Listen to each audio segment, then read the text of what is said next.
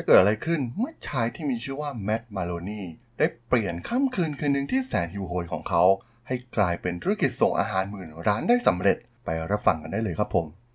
You are listening to Geek Forever podcast. Open your world with technology.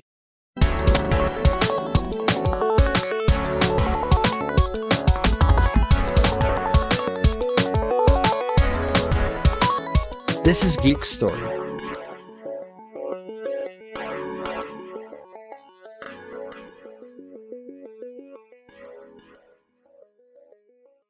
Brought to you by DNA Power. Power your business with a new solar roof technology. สวัสดีครับ ผมดนทรดนจากดดนบล็อกนะครับ และนี่คือรายการ Geek Story นะครับ รายการที่จะเล่าเรื่องราวประวัติ นักธุรกิจนักเทคโนโลยีที่น่าสนใจนะครับ ที่ผมจะมาเล่าให้ฟังผ่านรายการ Geek Story สำหรับใน EP นี้ก็ต้องบอกว่ามีเรื่องราวบริการหนึ่งที่น่าสนใจนั่นก็คือบริการที่มีชื่อว่า Grab Hub ต้องบอกว่ามันเป็นเพียงแค่ค่ำคืนหนึ่งนะครับที่ เขารู้สึกหิวโหย แต่ว่าแมตต์มาโลนี่เนี่ยได้เล็งเห็นถึงโอกาสที่เป็นไปได้ ในปี 2004 เขาและเพื่อนร่วมงานไมค์อีแวนเนี่ยก็ได้ร่วมมือกันเปิดบริการสั่งอาหารออนไลน์ที่มีชื่อว่ากราฟฮับในเมืองชิคาโก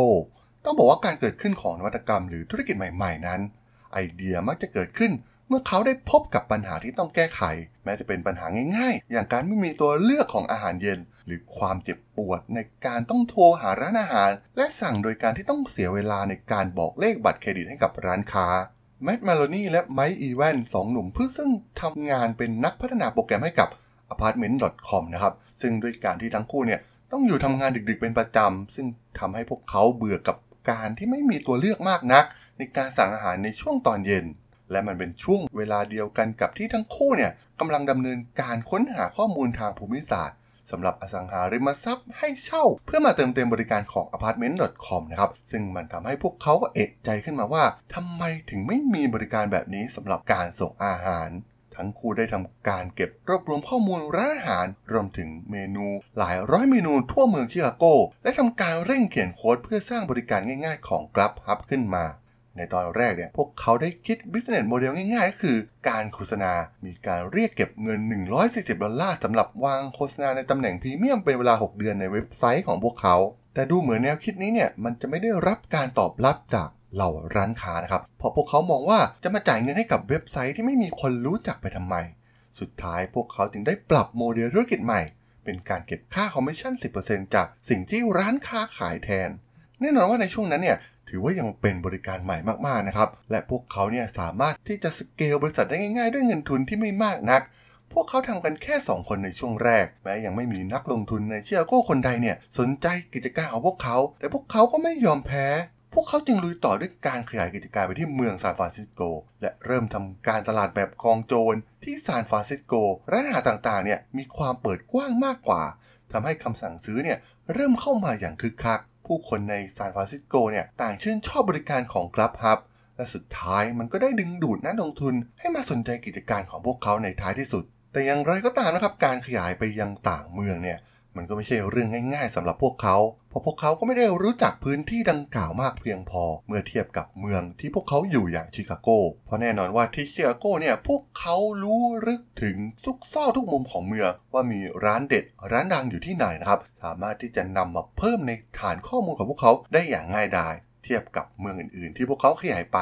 แน่นอนว่าพวกเขาไม่มีเงินทุนมากพอที่จะสร้างสำนักงานในทุกๆ เมืองที่ขยายไปได้ เขาจึงต้องหาวิธีการทำตลาด และสร้างการรับรู้ และเพิ่มฐานข้อมูลร้านอาหารโดยใช้เงินลงทุนน้อยที่สุดเท่าที่จะเป็นไปได้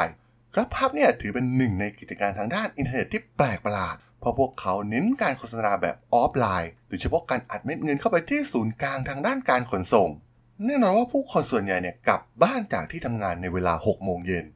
จะมีความหิว และมีความอ่อนไหวกับโฆษณาของ GrubHub เป็นอย่างมากตามสถานีรถไฟต่างๆ ที่คนทำงานเนี่ยเดินทางกันอย่างพลุกพล่านในเมืองอย่างนิวยอร์กซิตี้ที่พวกเขาเนี่ยเพิ่งขยายกิจการไปได้ไม่นาน และได้ซื้อโฆษณาแบบไร้รอยต่อที่ฉาบอยู่บนรถไฟใต้ดิน และรถประจำทางของเมืองนิวยอร์กและด้วยการเติบโตอย่างรวดเร็ว ก็ได้มีการควบรวมกิจการกับบริการอย่าง Seamless ซึ่งเป็นคู่แข่งรายสำคัญ และเป็นแบรนด์ยอดนิยมในเมืองใหญ่อย่างนิวยอร์ก โดยทั้งไมค์และแมตต์เนี่ย ก็ได้ตัดสินใจที่จะยังคงรักษาแบรนด์ Grubhub และ Seamless ไว้ทั้งคู่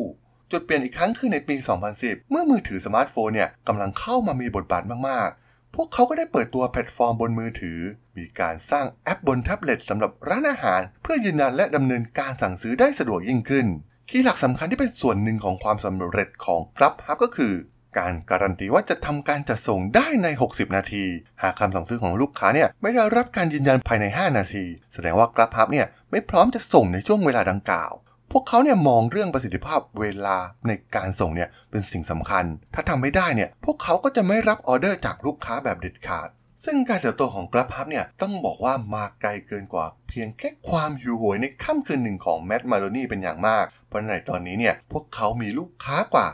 19.9 ล้านราย และร้านอาหารที่อยู่ในแพลตฟอร์มกว่า 115,000 แห่งใน 3,200 เมือง และ 50 รัฐในประเทศอเมริกา และเพิ่งถูกเข้าซื้อกิจการโดย Just Eat Takeaway ซึ่งเป็นบริการจัดส่งอาหารยักษ์ใหญ่ในยุโรปที่ได้เข้าซื้อกิจการ Grubhub มูลค่ากว่า 1,300 ล้านดอลลาร์ไปเป็นที่เรียบร้อยแล้วนั่นเองครับผมสำหรับพอดแคสต์ใน EP นี้สนับสนุนโดย DNA Power รับติดตั้งระบบโซลาเซลล์บนหลังคาบ้าน โรงงานอาคารพาณิชย์ และสิ่งปลูกสร้างทุกประเภท รับประกันแผงโซล่า 20 ปี อินเวอร์เตอร์ 5 ปี ประกันการติดตั้ง 2 ปี คืนทุนภายใน 4 ปีครึ่ง สอบถามข้อมูลเพิ่มเติมโทร 086-600-3022 หรือสามารถดูรายละเอียดเพิ่มเติมได้ที่ description ของ podcast EP นี้ได้เลยนะครับผมสำหรับเรื่องราวของ GrabHub ผมก็ต้องขอจบไว้เพียงเท่านี้ก่อนนะครับสำหรับเพื่อนๆที่สนใจเรื่องราวประวัตินักธุรกิจนักธุรกิจที่น่าสนใจที่ผมจะมาเล่าให้ฟังผ่านรายการ Geek Story เนี่ย ก็สามารถติดตามกันได้นะครับ ทางช่อง Geek Flower Podcast ตอนนี้ก็มีอยู่ในแพลตฟอร์มหลักทั้ง Podbean Apple Podcast Google Podcast Spotify YouTube แล้วก็จะมีการอัปโหลดลงแพลตฟอร์ม Blockdit ในทุกๆ ตอนอยู่แล้วด้วยนะครับยังไงก็ฝากกด follow ฝากกด subscribe กันด้วยนะครับ แล้วก็ยังมีช่องทางหนึ่งในส่วนของ Line add ที่ t h a r a d o n t h a r a d h o l สามารถ add เข้ามาพูดคุยกันได้นะครับ ผมก็จะส่งสาระดีๆพอดแคสต์ดีๆให้ท่านเป็นประจำอยู่แล้วด้วยนะครับถ้ายังไงก็ฝากติดตามทางช่องทางต่างๆ กันด้วยนะครับสำหรับใน EP นี้เนี่ยผมก็ต้องขอลากันไปก่อนนะครับ เจอกันใหม่ใน EP หน้านะครับผม สวัสดีครับ